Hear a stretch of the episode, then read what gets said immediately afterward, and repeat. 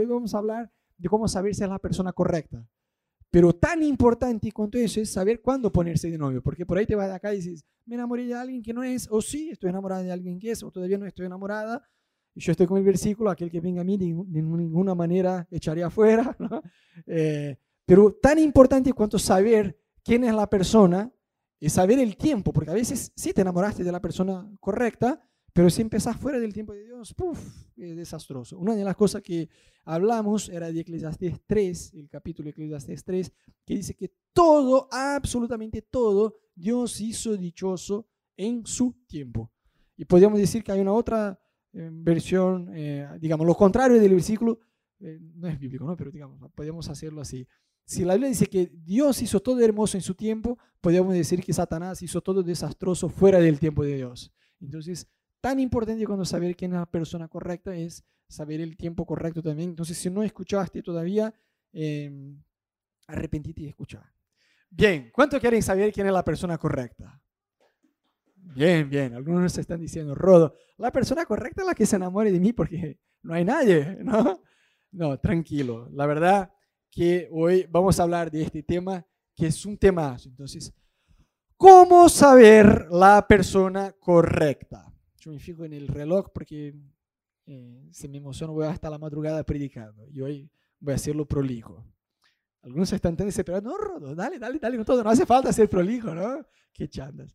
Cada tanto tengo una recaída, me voy hasta más tarde predicando, pero hoy no. Bueno, entonces, una pregunta que no sé si ustedes ya se hicieron, porque viste que nosotros los cristianos somos una tribu, somos una raza bastante especial, ¿no? Tenemos nuestro lenguaje, nuestra forma de ser, y solemos decir, yo siento en mi corazón, ¿no? Yo siento en mi corazón de bendecirte, yo siento en mi corazón de ofrendar, yo siento en mi corazón de orar, yo siento en mi corazón que deberíamos orar uno por el otro, ¿no? Le echa mucho creyente. Y muchas veces sentimos en nuestro corazón varias cosas que no tienen nada que ver. Y a veces sentimos cosas que tienen que ver. Pero la cosa es, no sé cuántos de ustedes ya se preguntaron, yo por lo menos cuando, no que no sea, ¿no? pero cuando era, tenía menos experiencia en ser joven, eh, yo me preguntaba muchas veces, digamos, este tema de casarme con alguien, ponerme de novio con alguien, ¿quién elige eso? ¿Dios elige? Y yo tengo que enterarme de quién es la persona que Dios eligió, o yo elijo. ¿Cuántos ya se preguntaron eso? Sí, no, no hagan cara que nunca se preguntaron porque sé que ya se preguntaron. Es una duda común y corriente de todo creyente. ¿Dios elige o yo elijo? Quizás te, te esté preguntando eso ahora, ¿no? Como, y bueno, hablamos, bueno, la voluntad de Dios, qué sé yo, ¿no? La, eh, la voluntad de Dios y que Dios tiene un plan. Y que, entonces, por ahí Dios elige. Yo tengo que descubrir en Dios quién fue la persona que Él eligió para hacer la cosa bien. ¿Tiene sentido? Es una opción. Otra opción, no, Rodo yo elijo y hay principios bíblicos por lo cual yo no puedo ignorar. Es otra opción. ¿Sí o no? Bueno, yo me encanta confesar pecados mientras predico, ¿no? Entonces, el problema es cuando uno se emociona pasa a confesar pecados de los otros, ¿no? Pero voy a confesar uno mío. Yo con este tema era un desastre, de verdad hasta que Ana me salvó, literalmente. Imagínate que yo me enamoré de Ana cuando estaba de novio con otra chica. Entonces, yo soy el tipo que tiene toda la experiencia del mundo en decirte por experiencia propia cómo no deben ser las cosas. Porque hice todo mal, pero después me arrepentí, conocí a Ana y bueno, ella me salvó literalmente. Este, pero ¿por qué estaba diciendo eso? Me, me olvidé. Es la juventud, ¿no? Es la juventud. Eh, no, estaba diciendo eso porque yo me acuerdo que eh, era una pregunta que yo tenía me acuerdo que un día me puse de nuevo con una chica que ni siquiera vivía en la misma ciudad que yo, un desastre, ¿viste? Y la chica era creyente y todo. Bueno, después yo me, me di cuenta, ¿viste el versículo este que dice que de todas las cosas que uno debe guardar, guarda tu corazón, porque nuestro corazón es engañoso. Y yo de verdad creí que estaba enamorado de una chica muy linda que había, qué sé yo, y me puse de novio con ella. Y con dos semanas fue como, mm, viste, cuando vos te das cuenta de decir, no, no, no la quiero, me emocioné, no debería verme, eh, no debería estar de novio con ella, pero ya está, ahora somos novios, ¿no? Pero por suerte, ¿no? Qué sé yo, no sé si suerte, pero ella vivía en otra ciudad. Y me acuerdo que yo quería romper y no sabía bien cómo hacerlo, ¿viste? Entonces, bueno, nos pusimos a leer un libro que básicamente el libro te enseñaba a esperar que un ángel bajara del cielo y te dijera, hijo mío, esta es la chica que yo desde la eternidad te la preparé. Y yo pensé, bueno, genial, va por este camino, entonces mm, por ahí puedo tratar de como, que mira, todavía yo no encontré el ángel y ya estamos de novio, por ahí nos apresuramos, qué sé yo. Y fue genial el libro porque ella también leyó y digo, bueno, la cosa fue por ello. Y sí, sí, sí, me parece genial que rompemos por ahora, que nos tomemos un tiempo, ¿no? Esta palabra, tomemos, tomarse un tiempo es genial, ¿no? El problema no sos vos, soy yo. Bueno, todo, empecé por ahí, bueno, por fin rompí con la chica. Pero viste que el libro, a pesar de que me ayudó, era bastante especial porque era una exageración de que Dios tiene a alguien para vos y vos tenés que descubrir. Entonces, yo tenía esta duda, y hoy vamos a hablar de eso, si quién elige es Dios o yo, o ambos, o, cómo se hace la cosa, ¿no? Señor, mejor de tres, ¿no? Tengo tres nombres ahí en los papelitos, bueno, o ¿ves? cuando uno, a veces uno trata de usar la Biblia, Señor, habla conmigo, entonces agarras la Biblia, ¿no? Ah, y Judas se suicidó, así, no, no, no, no, nada que ver. Dice, Señor, no, no, no, de vuelta, de vuelta, Espíritu Santo, acá, fíjate. ¿eh? andate tú y haz lo mismo. O no, bueno, no, claramente no, no, no te digo que Dios no te puede hablar así como seguro todos ya hicieron, confiesen, como, a ver, fulano fue el hijo de decir, claro, bueno, no da, ¿no? No creo que Dios te va a confirmar quién es la persona o no, como, a ver, me enamoré de un tipo que se llama Guillermo, entonces abro, ah, Guillermo está ahí en la Biblia, listo. No creo que es así, que Dios te confirme que Dios te habla. Entonces, yo tenía esta duda. ¿Dios va a elegir o yo voy a elegir? Y yo oraba eso, creo que Dios ya estaba harto de escuchar mis oraciones porque yo oraba todo santo día, porque estaba recontra enamorado de Ana, pero tenía esta inquietud en mi corazón. ¿Dios va a elegir o yo voy a elegir? Nada mejor que la Biblia, ¿no? Para decirnos cómo es la cosa. Y hay un verso en la Biblia que es bastante claro. 1 Corintios 7, 39. La mujer está ligada a su esposo mientras él vive. Pero si el esposo muere, ella queda libre para casarse con quien quiera, con tal que sea en el Señor. ¿Qué este versículo nos está diciendo? Obviamente el mismo principio se aplica al hombre también, ¿no? O sea, la esposa está ligada a su marido mientras el tipo vive. Y el tipo también está ligado a la esposa mientras ella vive. Este, si alguno de ellos muere, el otro está liberado para casarse, como dice la Biblia, con quien quiera. ¿Con que quiera quién? Algunos son tan creyentes que dicen, el Señor, no, la persona. ¿eh? El que quedó vivo, claro, claro. El que murió no quiere nada. Yo le digo, Ana, si yo me, me, muero y vos te casás con un argentino, yo vengo a agarrar el pie de este tipo por la madrugada, ¿no? Eh, con quien quiera quien. Acá cuando dice, ¿no? Está libre para casarse con quien quiera. ¿Quién quiere? La persona, no es Dios. Con quien quiere el Señor. No, no sea tan creyente. Sé bastante prolijo en leer. Está libre para casarse con quien quiera la persona. Y ahí te pone la única condición con tal que sea en el Señor. O sea, nada de yugo desigual. Andate a casar, a enamorarse a casarse, a ponerse de novio con alguien que sea cristiano. No que se diga cristiano, que solamente venga a la iglesia. Que realmente sea cristiano. Es la única condición que la, que Biblia pone. Si el tipo va a ser rubio, colorado, de pelo largo, gordito, flaquito, no importa, eso vos elegís. La única condición que Dios pone es, cabezón, enamorate de alguien que sea cristiano posta, posta, cristiano de verdad, no un tipo que viene, un frecuentador de iglesia, un calentador de silla, no, elegí a alguien que sea cristiano de verdad. Es la única condición que la Biblia pone. Y es gracioso que es la única condición que mucha gente ignora, ¿no? Ah, ay, pero yo siento paz. Ay, ay, a veces, viste que la, gente dice, ay, hay tanta gente afuera de la iglesia que mejor de la gente que está en la iglesia. Bueno, y la gente agarra una excepción, un caso, para cada excepción que vos encuentres, yo te doy 500 que no funcionaron, ¿no? Entonces, la Biblia está diciendo que uno es libre para casarse con quien quiera, con tal que sea en el Señor. Entonces, ¿quién elige? ¿Dios o vos? Según este versículo. Vos, vos elegís, cabezón. Nadie va a elegir por vos. Tu pastor no va a elegir por vos, tu papá no va a elegir por vos. Y Dios no va a elegir por vos. Vos elegís. Liberato a. Yo voy a elegir. Aleluya. ¿Por qué vos vas a elegir? Porque Dios es bueno. Dios nos da libre albedrío. Imagínate si desde arriba Dios te dijera, ¿sabes qué, hermana? Te voy a regalar este gordito feo. Porque esta es mi voluntad. y lo tenés que bancar porque es mi voluntad es soberana y, y listo. No, no funciona así. Dios nos ama. ¿Sabes que la mayor demostración de amor de Dios por nosotros es el libre albedrío?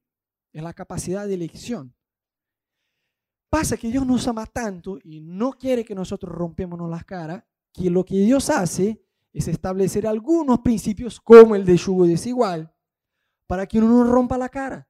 O sea, yo elijo, vos elegís, pero Dios quiere ser parte de esta toma de decisión. ¿Me siguen? Entonces, a pesar de que yo elijo, Dios es lo más interesado en decir, mira, ambas son, son lindas, pero fíjate que los principios, eso no puedes ignorar. Entonces, es algo que haces en conjunto con Dios. Yo elijo, pero Dios me ama tanto que quiere ayudarme a elegir. Entonces, no trate de espiritualizar la cosa, de, no, la voluntad de Dios. La voluntad de Dios es que vos no rompa la cara, punto y que te cases con alguien cristiano, de verdad. Punto. Entonces, trata de espiritualizar menos la cosa. Ay, la voluntad de Dios, ¿quién es la persona? Déjame decirte algo que por ahí va, a ser un, oh, te va a hacer volar la cabeza. Dios no tiene la persona correcta. Dios tiene tipos de persona correcta. ¿Me explico? Dios no tiene la persona, porque hay gente que cree eso, ¿no? Desde que nací, Dios ya había planificado aquella persona para casar conmigo y yo tengo que descubrir quién es esta persona. Hay gente rarísima que tiene sueños y profecías y sueña con alguien. Ay, yo siento que vos te vas a casar con un tipo que es mexicano. y todo un lío que hace la gente muchas veces. Principio básico, ya nos vamos de otro tema, ya vuelvo. Principio básico para que no te equivoques con los dones espirituales. Jamás profetice tres cosas en la vida de alguien. Jamás profetice con quién se va a casar o quién va a ponerse de novio Jamás profetice si la persona está embarazada o no, o si va a tener hijos o no. Jamás. Y una tercera que me olvidé, pero bueno, después que me acuerdo, eh, se lo comento a ustedes. Entonces, volviendo, ¿dónde estaba? Ah, que Dios no tiene la persona correcta, sino Dios tiene tipos de personas correctas. O sea, hay perfiles de personas que son compatibles con vos. ¿Sí o no? Y entre este rango de personas, tienen la libertad de elegir, con tal que sea el Señor. ¿Está bien? La versión bíblica de la cosa es eso. Deja, quizás viniste de otra iglesia, quizás creciste con esta enseñanza rara que tienes que descubrir la persona correcta. Y ahí te volvés loco, porque decís, bueno, ¿quién anda a saber quién es la persona correcta? Solo Dios lo sabe. Y te volvés loco, te quemas la cabeza porque tienes que encontrar esta persona ideal que desde los cielos de la eternidad eh, Dios la hizo solo para casarse con vos. Y la cosa no funciona así. Ten libertad, vos te vas a casar, vos elegís y Dios quiere más que nada ayudarte. Amén. Bien. Bueno, siempre decimos acá en la iglesia que a la luz de la Biblia no creemos que Dios solamente une personas, sino que Dios une propósitos. Entonces, yo creo que el punto de arranque, ya hablamos en otra reunión, es estar bien solo. ¿no? Ya hablamos de eso también, que la persona dice, ay, yo no puedo estar solo, yo no puedo estar sola, tengo que estar con alguien. No estás listo para ponerse de novio para nada, porque vas a exigir del otro algo que solo Dios te puede dar. Pero más allá de este punto de arranque, también es saber tu propósito de vida. Porque viste que afuera, la gente que no conoce a Dios hace cualquier cosa con este tema, ¿sí o no? Ay, yo me enamoré de este chico. Ah, Listo, en dos meses ahora estoy con otro chico. Y los chicos sin comentario, ¿no? También un desastre. No, esta es la chica de mi vida, me voy a casar y en dos meses ya es otra cosa. Y en un año ya turnaron por mitad del barrio. ¿Es así o no? En la es así, ¿sí o no? El trabajo es así, ¿sí o no? Y muchas veces hay gente que está en la iglesia es igual. el corazón va y se, la chica va y entrega el corazón a un chico así nomás y después rompe la cara y dice, agarra lo que le sobró del corazón y se lo entrega a otro y ahí va a repartir el corazón con toda la iglesia. Hermanas, no lo hagan. ¿no? Entonces, el paso uno es, si Dios no une solamente personas, Dios une propósitos, ¿qué tenés que descubrir? Es un buen camino. Que sepas por qué existís. Yo estoy en la ¿Por cuál razón Dios me hizo? Yo estoy en el planeta Tierra en 2019, en esta fecha, en este barrio, en este lugar, haciendo lo que estoy haciendo. ¿Por qué? Tenés que descubrir eso, tenés que saber tu propósito de vida, la razón por la cual Dios te hizo. Porque al no saber tu propósito de vida es como, bueno, cualquiera te sirve. Si Dios une propósitos y no solamente personas, pero no sabes tu propósito de vida, como, qué sé yo. Hay un dicho que dice, ¿no? El que no sabe para dónde va, cualquier camino sirve. Pero si yo te digo, che, vamos a Mar del Plata, no es cualquier ruta que sirve. Si tienes que llegar al Mar del Plata, ya sabes cuál camino tomar. Es igual.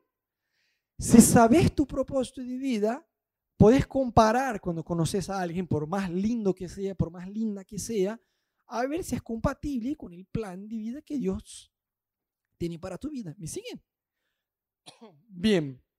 Entonces, eso, viste que hay gente que cree que tiene que encontrar, decimos, ¿no? Términos raros como eh, mi media naranja, ¿cómo es? Alma gemela, cosas.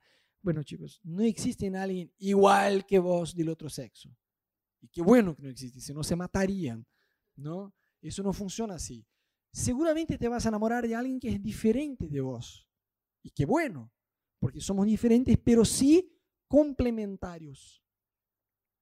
¿Estamos? Ahora, para descubrir su propósito de vida, ya hablamos de eso en un domingo, ¿no?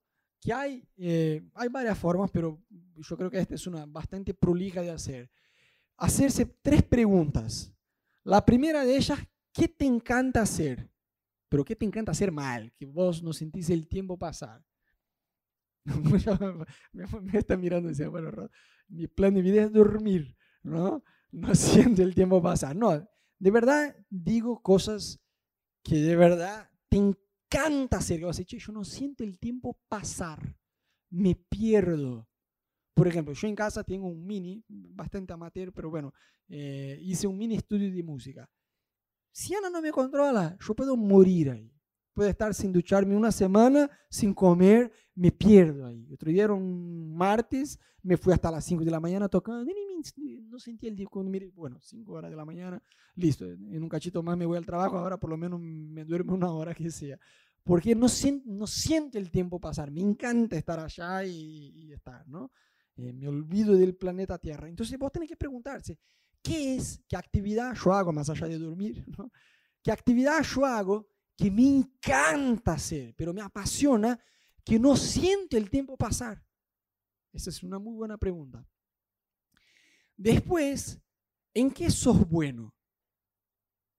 Y ahí va no solo en qué vos crees que sos bueno, ¿qué la gente te dice que sos bueno? Por ahí tenés un talento a algo que desde niño la gente, desde tu niñez la gente dice, che, vos sos re canchero con eso. Va, tampoco, no, es que uno se despierte todos los días, hay alguien que te aplaude y dice, oh, che, vos sos un genio. Capaz de decir, Rodo, yo no tengo nada que de mi niñez la gente me diga, pero qué sé yo, por ahí más de una persona actualmente, ¿no? Ya te dijo algo, ya te tiró un elogio, ya te tiró flores por algo que vos haces bien. Entonces, y, es algo que vos también eh, sentís que haces bien, pero más allá de que vos lo sientas, la gente te lo dice, che, eso vos sos muy grosso. ¿Qué es? Entonces, ¿qué te encanta hacer? ¿En qué sos bueno? ¿Y qué te molesta en el mundo? Yo creo que hay preguntas que muchas veces hacen como que nuestro corazón eh, se enoje. Y el enojo está bueno. Ojo, el, enojo no está de todo mal. Había un tipo que se llamaba Martin Luther King, fue un pastor que fue asesinado en Estados Unidos. A este tipo le recontra enojaba el tema del prejuicio con los negros y la diferencia social que había en aquel tiempo. Bueno, hasta hoy sigue, pero en aquel tiempo la cosa era mucho más complicada. Y este enojo hizo con que el tipo enfocara su vida en este sentido. Entonces, el enojo cuando es canalizado eh, en el, lugar correcto, está muy bueno. Quizás, no sé, en tu corazón hay temas que, que te molestan en el mundo. El hambre, la pobreza, no sé. A mí, un, tema que a mí me, me recontra molesta es ver cristianos perdidos en su plan de vida. Por casualidad soy pastor. ¿no? De verdad, a mí me encanta ayudar cristianos y decir, yo quiero gastarme para Dios, yo quiero cumplir el plan de Dios para mi vida, pero no sé por dónde empezar. A mí me encanta agarrar a alguien así y ayudarlo a conocer su plan de vida. Obviamente no soy yo el que le va a decir, eh, es eh, un proceso entre la persona y Dios, pero a mí me, me encanta ayudar a la gente a encontrar su plan de vida. No sé, hay varias eh, situaciones en el mundo, temas en el mundo que por ahí te molestan profundamente tu corazón. No te digo decir, sí, está mal la pobreza. Bueno, todos sabemos que está mal, pero algo que realmente cuando alguien habla de este tema con vos, puedes estar horas hablando con alguien.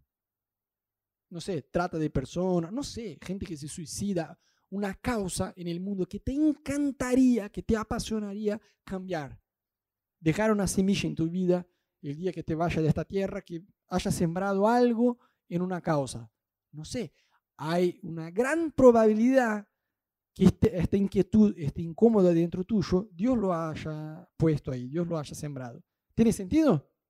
Y el propósito de Dios para tu vida, muy probable, va a pasar con una mezcla de las tres cosas de cosas que te encanta hacer, de cosas que son recanchero en hacer y causas que te molestan en el mundo. Acá se va a desarrollar muy probablemente tu propósito de vida. ¿Tiene sentido, sí o no?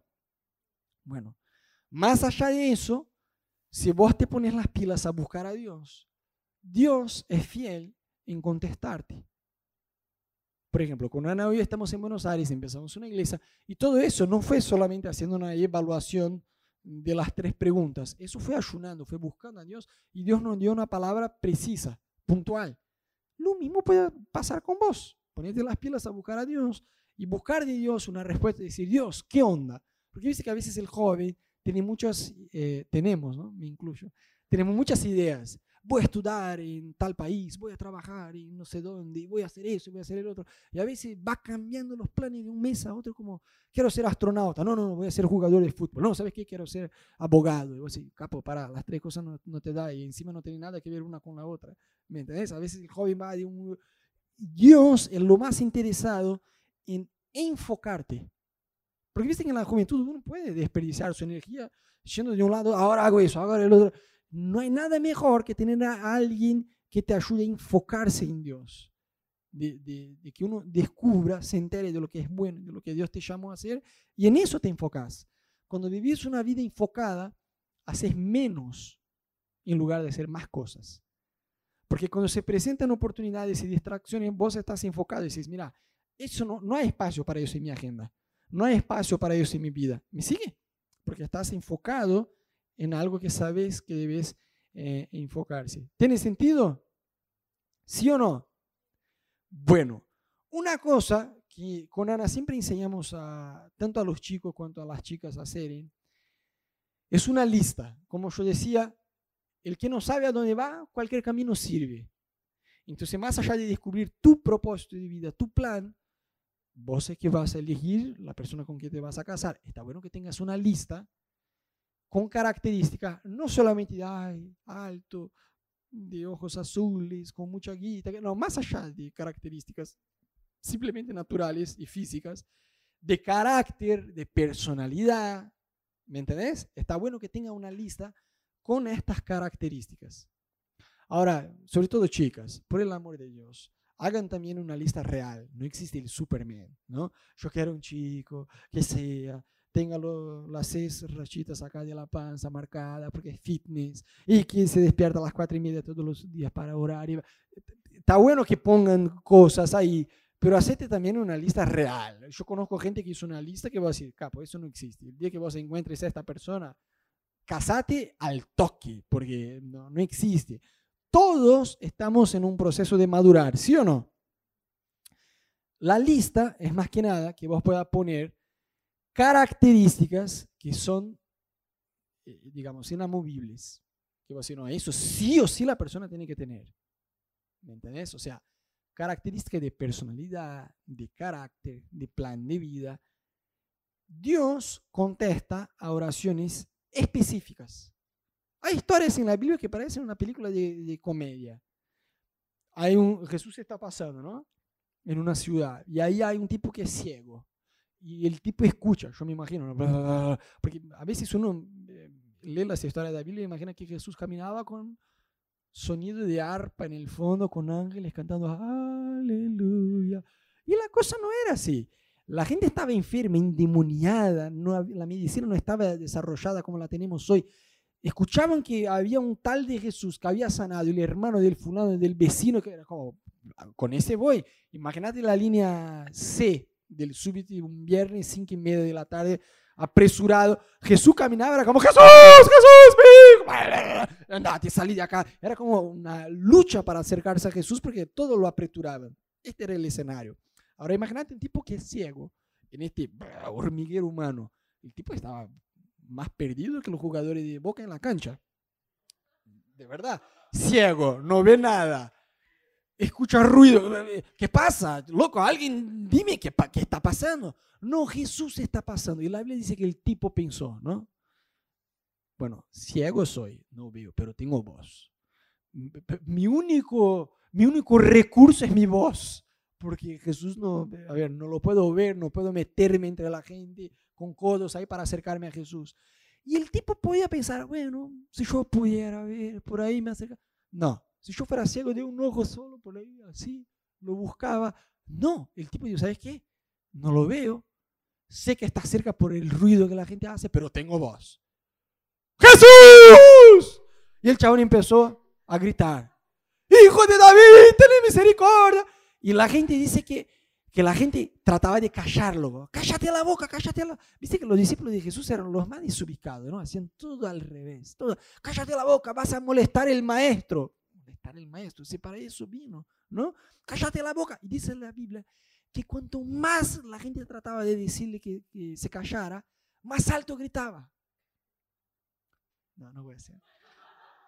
Algunos se despertaron con el, con el grito, ¿no? Pero ahí cuando Jesús se acerca, no sea vos, a mí me da gracia, es muy gracioso cuando veo, me da risa. Jesús se acerca, dice, bueno, trae el tipo, dice, bueno, tenés buen ánimo, el maestro te llama, bien, bien, el tipo bajo, ¿no? me, me lleve, ¿Vos, vos sos Jesús, sí. Y ahí Jesús hace una pregunta, dice, no, no, no, no, no, no, para, para, para. Jesús es un personaje, no, no, no le hizo esta pregunta. ¿Qué querés que te haga? Señor, dame un perro guía porque soy ciego. Obvio que va a contestar, quiero ser sano. ¿Cómo le preguntas, qué quieres que te haga? Tienes un tipo que es ciego, que está gritando que le tenga misericordia. ¿Qué quieres que te haga? Pues no, Jesús, vos sos un personaje, no, no le preguntaste eso. ¿Qué vos pensaste que el tipo te iba a contestar? Señor, dame una casa. No, obvio que te, te va a pedir para que fuera sano. Lo que Jesús estaba haciendo era despertando la fe del tipo, porque la Biblia dice que uno habla de lo que cree en su corazón. Al decir Jesús, yo quiero ser sano, en otras palabras, lo que el ciego le estaba diciendo a Jesús es, yo creo que vos tenés poder para sanarme. Entonces no fue una pregunta tonta a pesar de, que parece, ¿no? Jesús lo que estaba haciendo es activando la fe del tipo para que el tipo le contestara de una forma prolija lo que quería. Miles de veces en la Biblia vas a encontrar eh, eh, la frase, ¿no? Según tu fe tu fe te ha sanado. Que se pase según tu petición, según tu fe. Entonces hay gente que dice, ay Señor, yo quiero a alguien. Con que tenga dos ojos, esté más o menos alineados, ahí sea del sexo opuesto, está, está bien. No, trata de orar de forma específica, de forma puntual, prolija. Señor, yo quiero un tipo que sea pa, pa, pa, pa, pa. Señor, yo quiero una chica así, así, así, así, así y persevera en eso, ¿no? Porque no te puedes desesperar la primera persona que llega a la iglesia y tiene una cosita de tu lista y las otras 35 no tiene y decir, no, pero esta tiene, no. Trata de ser coherente con tu fe. ¿Me sigo? ¿Me siguen? bien. Eso es recontra importante tener. ¿Viste cuando uno va al aeropuerto y tenés que encontrar el portón de donde sale tu avión? ¿Qué haces? ¿Te fijas en la boleta? Portón 3256. Portón 3256, listo. Y ahí vas. Es así de sencillo, ¿sí o no? Es igual, chicos. Tenés una lista. A ver. Mm, no. A ver, mm, no. Mm, ah, bueno, a ver. 3, 2, 5, 6, ahí voy. Este es el portón. Es así de sencillo. Pero al no tener la lista, es como, ah, no sé si es la voluntad de Dios, ah, no sé si es la persona correcta. Cuando tenés esta lista, es muy simple, es muy simple. A ver, ¿coincide? No. ¿Coincide? Mm, tampoco. ¿Coincide? Bueno, por ahí no está al 100%, pero la mayor parte de lo que está acá ya veo ahí. Eso te ayuda a encontrar el portón correcto. ¿Me siguen? Entonces, está muy bueno hacer esta lista. ¿Cuántos ya la tienen? De verdad, levanta alto. Entregalo. Bien, bien, bien, bien. Los que no tienen ya tienen una tarea. Y gente, eso, a ver, lo que vos tenés que ver es si ella o él tiene lo que vos esperás. Reitero, no es que te vas a armar una lista de un Superman o de la Mujer Maravilla, que vos dices, eso es una Miss Universo y encima con el carácter como de la persona más creyente del mundo, más responsable del mundo. No, no lo hagas del Superman y de la Mujer Maravilla, pero sí incluí cosas que a vos son importantes. Y ahí vos te vas a fijar lo que la persona realmente tiene. O sea, quizá no esté al 100%, quizá vas a madurar en algunas cosas, pero tampoco es mirar a la persona con una fe ciega. Como, no, no está, pero va a estar. Ah, eso no funciona así. Eso no funciona así. Eso es una fe ciega. Vos decís, ay, yo quiero ponerme, me quiero casar con un tipo que no sea grosero. Ay, pero ese tipo es grosero. Sea grosero hoy, mañana va a ser grosero. Así de sencillo. Ay, me grita hoy. Si ni siquiera novio son y te grita, después que te cases te va a pegar. Ay, Rodo, vos crees, y obvio. Ya estás sin duda casarte, después me contás. Pero obvio que va a pasar eso. Ay, la chica no puede ser flojo, el chico no puede ser flojo con Dios. Pero hoy es flojo con Dios. Viene a la reunión de oración, es puntual, ayuna, lee la Biblia, ora. Y Rodo, más o menos. ¿Quieres ver si el tipo es creyente? Ora junto con el tipo. Ora junto con el tipo. A ver, vamos a orar juntos. Y fíjate cómo el tipo ora. Ahora un Padre nuestro que estás en el cielo no hay contenido de Dios ahí, como algo memorizado o fluye algo natural. No que tenga problema la persona orar el Padre nuestro, pero digamos, el problema es cuando solo te sale algo memorizado, no sale algo espontáneo tuyo para Dios. Estamos en un culto como hoy, dicen, bueno, ahora canta a Dios con tus propias palabras. Y miras, el tipo está como, ¿qué, qué sé yo que le voy a cantar? Cuando cante y proyecte la letra, te canto, pero qué sé yo, no. Y no, no le sale nada. ¿Por qué? Porque no alaba a Dios. ¿Y por qué no alaba a Dios? Porque no conoce a Dios. Y ahí te casas con este tipo, que solo canta cuando hay una letra proyectada, porque no tiene intimidad con Dios. ¿Cómo va a ser? Entonces, no te emociones de, no, pero hay que tener ferro. No, no, en este caso no hay que tener fe. Hay que ser pies en la tierra. Así como es, es lo que va a ser. Punto. ¿Cómo se relaciona con los papás? Ah, es un chico recontra dependiente de los papás. Mientras el papá y la mamá no le diga cada paso lo que tiene que hacer en vida, el tipo no se mueve. ¿Y cómo querés que sea? Te casas, tienen hijos, tienen que elegir el colegio que va a estudiar el hijo. Mientras la suegra o el suegro no nos digan cuál es el colegio, el marido no se va a decidir. ¿Va a ser así? Sí, si hoy es así, va a ser así. Ah, no, pero yo creo que él va a madurar. No, no, no crea, no crea. Así como es, es lo que va a hacer. La gente rompe la cara por esta fe que no debe tener. ¿Ves que? Mírense, y lo que es no, no es lo que quiero. No, pero va a madurar. No, pero va a cambiar. No, no hagas eso. Lo que es, es. O aceptas o no aceptas. Punto. Por eso digo, no hay que ser demasiado exigente en la lista y tampoco como, bueno, con dos ojos del sexo opuesto, que respire y sea creyente y venga cada tanto en la iglesia, me sirve. No, busca un equilibrio. ¿Estamos? Entonces, ¿cómo es el tipo? ¿Cómo es la piba con los papás? ¿Cómo es? ¿Respeta a los papás? No, no, la chica le habla al papá como es re grosera con el papá. Ajá, y se va a casar con vos. Y vos espera que ella va a ser una, mi amado marido. Va a ser grosera con vos igual. Rodo, ¿vos crees? ¿Cómo es el chico con la mamá? Eh, totalmente despreocupado con la mamá. No tiene una buena relación con ella, no la cuida. Un tipo que no le importa si la mamá está enferma. Y vos pensás que, que te vas a casar con el tipo y cuando esté enferma que el tipo te va a cuidar, va a llevar desayuno en la cama, te va a tomar la temperatura. Si no hace con la mamá que está enferma, con vos tampoco. Criatura, pensá. En serio, porque dice que a veces uno, ¿qué pasa? Hay un gran peligro que es cuando uno, dice que hay estudios que dice que cuando alguien se enamora de alguien, en realidad no nos enamoramos de la persona. Nos enamoramos de la persona idealizada que tenemos en nuestra cabeza. Voy a repetir porque algunos ya están medio dormidos y les cuesta. Hay varios estudios que dicen que cuando alguien está enamorado, en realidad no está enamorado de la persona por la cual está enamorado. Suena loco, ¿no? Pero en realidad la persona se enamora de la persona idealizada que ella tiene en su cabeza. Entonces, ponerle que no soy casado con Ana, volví 15 años atrás, soy joven, conocí a una chica que se llama Mariana. Ponele. Yo no me enamoro de Mariana yo me enamoro de la imagen que yo quiero tener de Mariana. ¿Me explico? Este es un gran problema. Porque ahí me caso. Pero esta Mariana que yo tengo en mi cabeza, o en mi corazón, o en mis oraciones, que sea, no es la Mariana real. ¿Por qué la gente se divorcia? Yo te voy a contar. Por eso se enamoran, porque idealizan a alguien en su cabeza y se casan. Y después que se casan, se enteran que la persona idealizada solo existe en su cabeza. En el mundo real no existe.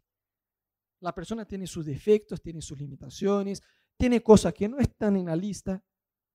Entonces ahí empieza a chocarse y dice, pero... Y ahí uno trata de cambiar el otro.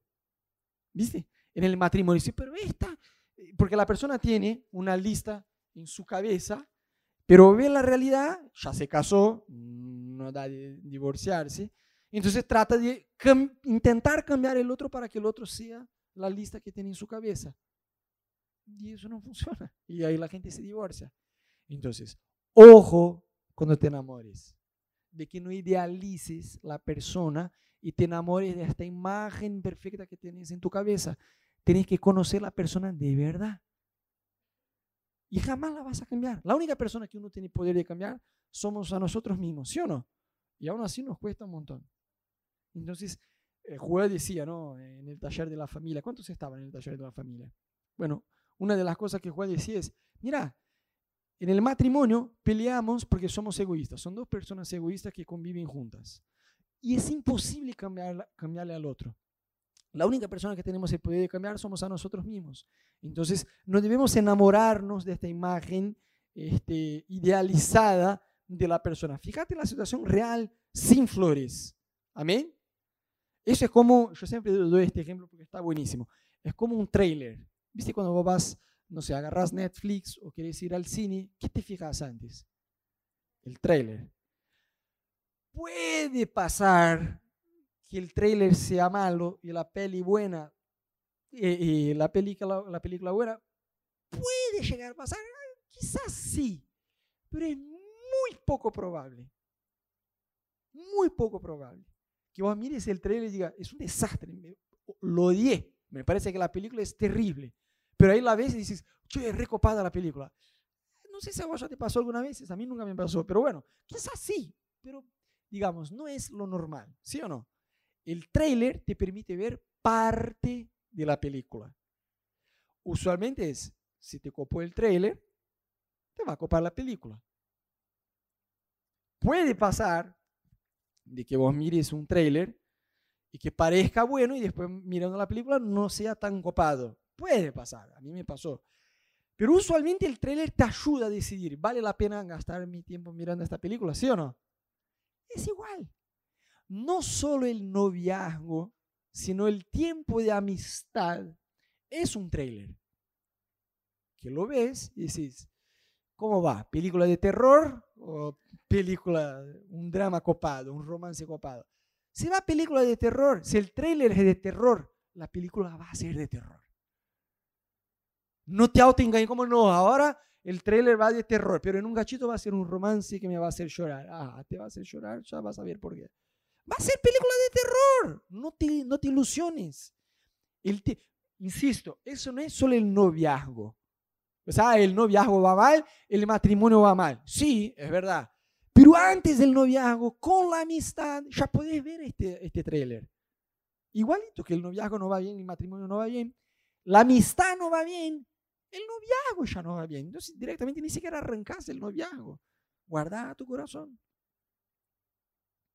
Para que no seas este que tenés ya un historial en la iglesia, uh, ahí tiene una exnovia acá, una otra exnovia, uh, la que está cantando también, y ahí vas como, y tenés varios exnovios y exnovias en la iglesia, no da, tenés sabiduría por el amor de Dios, amén. Bien, entonces acordate, es un trailer. Y como dijimos, la Biblia es muy clara, vos elegís, pero Dios te quiere ayudar, insisto. Hay un, ¿cómo es? Un principio que está en Amós 3.3. Pueden dos caminar juntos sin antes ponerse de acuerdo. ¿Qué opinan? ¿Sí o no? No, claramente no. La Biblia dice, no se pongan bajo yugo desigual. ¿Qué es el yugo desigual? Viste que hay términos que son un poco raros. Yugo es esta pieza de madera que une a dos animales. ¿Por qué tienen que tener esta pieza de madera para trabajar con la agricultura, ¿no? Para arar. Arar, está bien dicho, para arar. Si no tienen, cada uno se va a un lado, no van a caminar juntos en el mismo sentido. Entonces, vos te enamorás, y, yo le doy a las chicas, no que los chicos no tengan que escuchar, también tienen, pero las chicas son profesionales sin ignorar este consejo bíblico. De verdad, porque hay unas hermanas que están desesperadas por el amor de Dios. Y ahí conocen un tipo que es tibio, pero imagínate a alguien tibio con Dios. Es un desastre. Viene a la iglesia. viene uno, falta tres, falta tres, viene uno, no ora, no, no sabe nada de Biblia. Si vos decís, no sé, eh, no sé, cualquier un dicho popular va a creer que está en la Biblia. Es cero Biblia, cero Dios, no ayuna, no ora, no alabra. Es un tipo bastante tibio con Dios, pero la chica está enamorada y sobre todo bastante desesperada. Entonces, yo ya sé esta película cómo termina y es un desastre. Después la chica está enojada con Dios, como Dios permitió con que todo eso pasara. Ya está enojada porque los pastores no están aconsejando a divorciar y que tienen que arreglar las cosas. Y arrancó todo mal porque es yugo desigual. Es yugo desigual. Entonces la persona mira y dice, no, pero él viene a la iglesia. Ah, viene. Sí, viene, se bautiza, se mete en el agua 10 minutos bajo el agua por, porque está interesado en vos pero no entiende nada. Entonces, chicas, por el amor de Dios, no se pongan bajo yugo desigual. Repiten conmigo, no me voy a poner bajo yugo desigual. De verdad, porque las chicas son profesionales y no, él viene a la iglesia. No, pero la Biblia no dice que tiene que venir a la iglesia. Satanás puede venir a la iglesia, hermana. Elegí a alguien que sea cristiano de verdad, de verdad. Tengo un amigo en Brasil que es pastor y el tipo, como, como decimos en portugués, no tiene papas la lengua, como tira todo, dice todo sin dar vueltas. Y decía que una hermana llegó y dijo, ay, pastor, orá eh, para que mi novio venga a la iglesia y se convierta. Y decía, no, no, no, hermana, voy a orar para que vos te conviertas. Porque está de novio con un chico que no es creyente, o sea, vos tenés que convertirse. Ah, bueno, en esta iglesia no vuelvo más. Entonces no te ponga bajo yugo desigual. ¿Qué comunión hay entre luz y tinieblas? No hay, pero es la parte que tu fe tiene que crecer y decir, ¿sabes qué? Voy a esperar a alguien cristiano posta. Pero más allá del obvio que es el yugo desigual entre un creyente y un inconverso, yo te quiero hablar del yugo desigual de propósito, porque sí, ambos pueden ser creyentes, ambos pueden querer servir a Jesús en el ministerio, tiempo completo, y aún así se dice igual. El tipo quiere ser misionero en África y la chica también quiere ser misionera, mira, pero en Japón. ¿Y cómo va a ser? ¿Va a tener un chico frustrado en Japón o una chica frustrada en África? ¿Me siguen? Ambos creyentes, ambos quieren ser misioneros, ambos quieren servir a Dios tiempo completo, pero cada uno en una parte del mundo. Y eso es igual, hermano, es igual, igualito. O quizá no, yo quiero ser pastor, él también quiere ser pastor, ambos queremos ser pastores, pero cada uno en una parte del mundo, o cada uno con una visión distinta. O sea, hay una infinidad de yugo desigual en la iglesia. Por eso tenés que conocer bien tu propósito de vida. Porque cuando uno se enamora, engaña el corazón y al no tener claro dice, no, pero yo siempre soñé en casarme con un abogado y el tipo es abogado. Y es como sembrar una semilla y vos en lugar de esperar con que Dios la haga crecer, como que estás ahí forzando para que crezca todo el día, ¿me entendés? No da, no da. Entonces, de verdad, sepa esperar en Dios a ver si realmente estás en yugo desigual o no. Porque no hay nada peor, más desastroso, que ver parejas que ya está, ya se casaron, no hay mucho que hacer, es como, eh, viste que consejería así, con eso, como eh, eh, es el consejo de la esperanza, ¿no? Como, bueno, tengamos fe, algo así. Porque ya se casaron, no le vas a decir, bueno, divorciar. Ahora como, bueno, hay que arreglar, pero ahí ves uno que quiere volar con Dios y otro que está así, que se arrastra, que tenés que convencerlo de venir a la iglesia. O ambos vienen a la iglesia, pero uno quiere llamado para el ministerio y el otro quiere seguir carrera. Y vos decís, che, loco, ¿cómo se casaron estos dos? Pero ya se casaron, ya está. No hay mucho como trabajar en eso, ¿me entendés? Entonces, ustedes tienen la oportunidad de antes de ponerse de un novio de alguien, ya ver si hay yugo desigual. Acordándose que el yugo desigual va más allá del inconverso y el creyente. ¿Estamos? Bien, y por último, le quería decir, contá con Dios en esta decisión.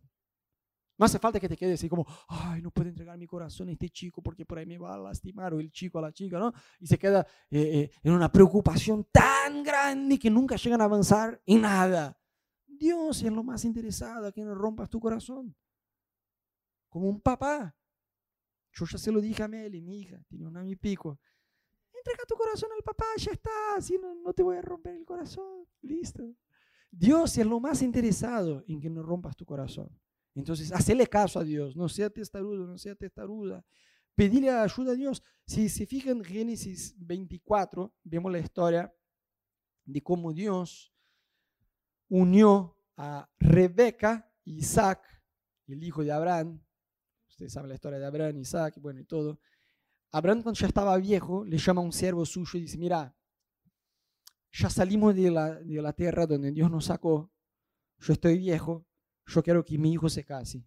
Por favor, volvé a nuestra tierra y trae una mujer a mi hijo. Y el siervo dice, mira, si la chica no quiere venir, no, no, está bien, si ella no quiere venir, vos estás libre del juramento que me estás haciendo, pero jurame por el amor de Dios que no vas a tomar, yo dice igual, ya existía desde aquel tiempo, no vas a tomar de esta tierra extranjera una mujer para mi hijo. Porque Abraham era un tipo vivo y le hacía caso a Dios. Sabía que ya había yugo desigual y que no le iba a hacer bien al hijo. Entonces, jurame que por lo menos vas a intentar traer a alguien de nuestra nacionalidad para que se case a mi hijo. Está bien. Y el siervo de Abraham va, llega a la tierra y dice, Señor, ahora es el momento donde todas las mujeres de la ciudad vienen a buscar agua en el pozo ayúdame a encontrar la mujer correcta para Isaac.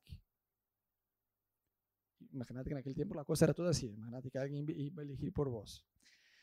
Y ahí la Biblia dice que el siervo de Abraham hace una oración a Dios. Señor, permíteme con que la mujer que yo me acerque y le pida agua, ella conteste exactamente así. Está bien, te voy a dar agua, pero no solo a vos, también voy a dar agua a tus camellos, te voy a dar agua a tus animales. Y la Biblia muestra que viene Rebeca, él se acerca, ella le pide agua y ella le contesta, mira, exactamente como el tipo había orado, pero igualito, igualito.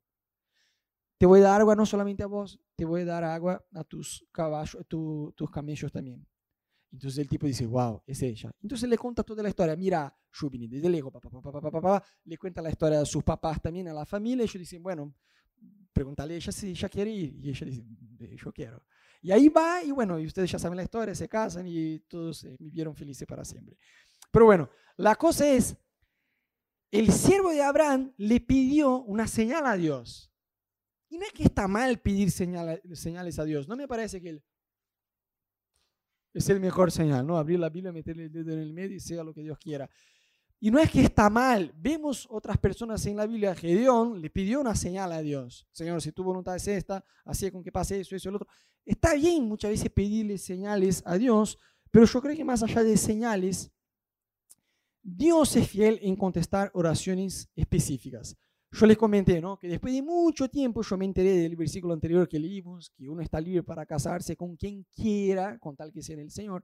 Pero antes de enterarme de este versículo, esta duda, elijo yo o Dios elige, me perturbaba, pero mal, me sacaba el sueño de verdad.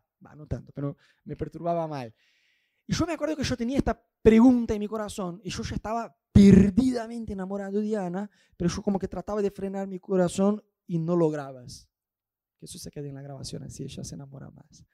De verdad yo estaba como, ya estaba muy enamorado y decía, pero no sé si puedo, tenía esta duda. Y yo me acuerdo, ya venía orando de eso, hacía un montonazo, ¿no? Y un día este, yo estaba en mi casa y por toda la mañana yo estuve orando, Señor, mira, ya no da más, vos sabés, yo estoy perdidamente enamorado de esta chica, pero no sé si puedo, no sé si es ella, eh, qué sé yo, no sé si yo puedo elegirla que vos nos bendigas, no sé si vos tenés otra persona, pero basta, yo ya estoy harto de esta duda. Mostrame hoy, pero hoy, porque ya estoy orando por eso hace un montón. Mostrame hoy, dame una señal si yo puedo seguir enamorado de ella y avanzar en esta relación. Yo estuve orando de una forma insoportable por toda la mañana. Yo me imagino a Dios en el cielo como, bueno, basta, yo no aguanto más escuchar esta oración de Rodo. Hoy le voy a contestar. Bueno, oré toda la mañana para que en aquel mismo día, y ahí entra tu fe, si Dios te está escuchando y también va a contestar.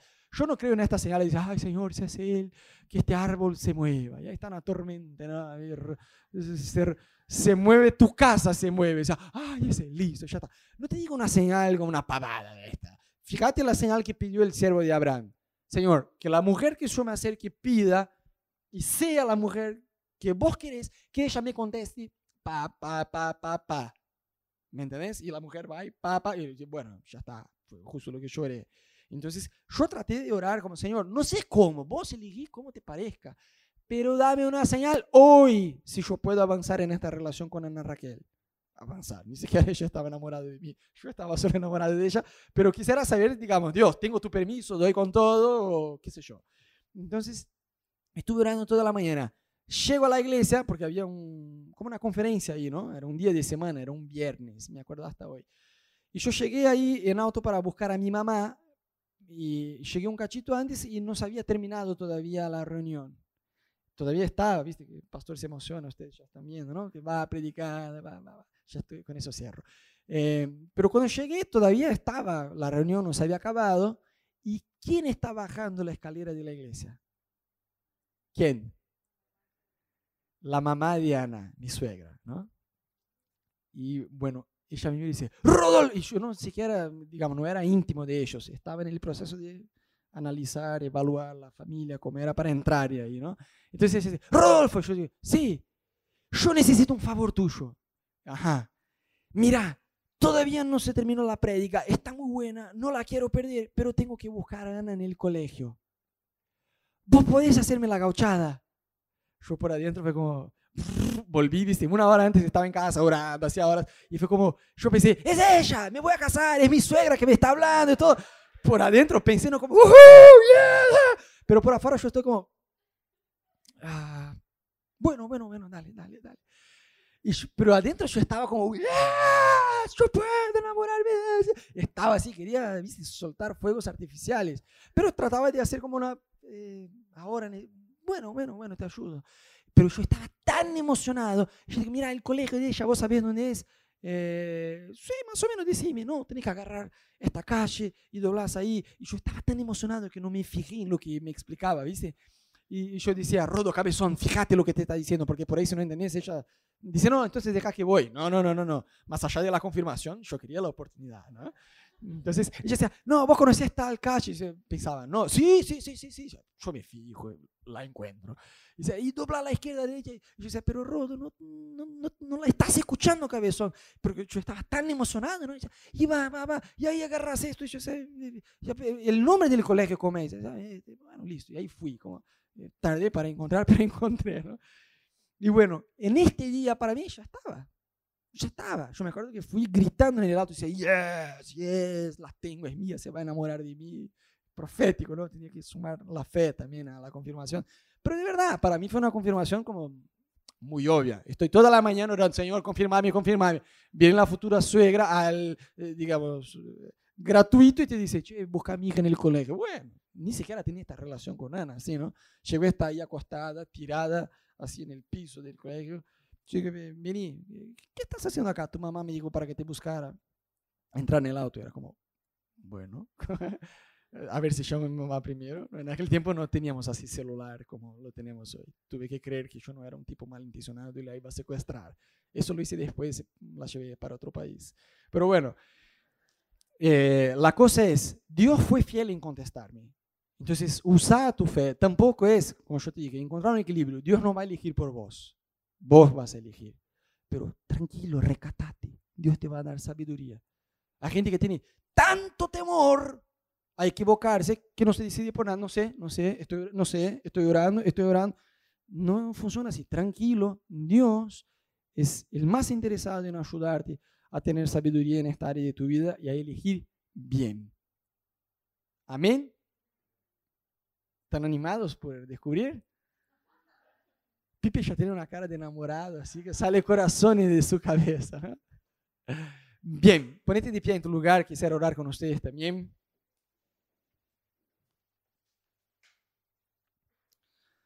Les pregunto de vuelta, ¿quién no hizo una lista de las características que quieres tener de una persona? Levanta bien alto tu mano. Bien, pecadores, mira, hacela. No lo hagas así apresurado, eh, mis universo, y que sepa la Biblia de memoria. Y, no. Tomate el tiempo que sea necesario. Hacelo con Dios, Señor. A ver, a mí me gusta rubia, de ojos azules, y del carácter que, no sé, ora por eso. O sea, construye esta lista tranquilo. La actualizas cada tanto con Dios. Señor, la edad ya no importa. no, vas a tildar. Con que me quiera está bien. Y, y, de verdad, busca eso con Dios. Dios te ama tanto, tanto, tanto, que Él es el más interesado en ayudarte en esta área de tu vida a que no te rompa la cara. Amén. Abre tus manos en tu lugar, cerra tus ojos un minutito.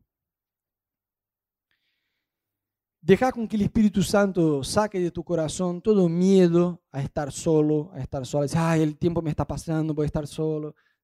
Eso no va a pasar. Dios es fiel. No te apresures, no quemes etapas.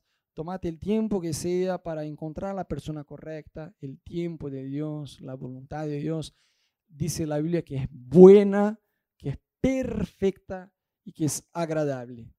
Si vos tenés la sabiduría de esperar el tiempo correcto, esperar la persona correcta, no saltar etapas, Dios es fiel. Hay un versículo en la Biblia, hay un proverbio en la Biblia que dice que bienes y casas naturales uno hereda de los papás naturales, pero un cónyuge, un marido, una esposa, es una herencia de Dios.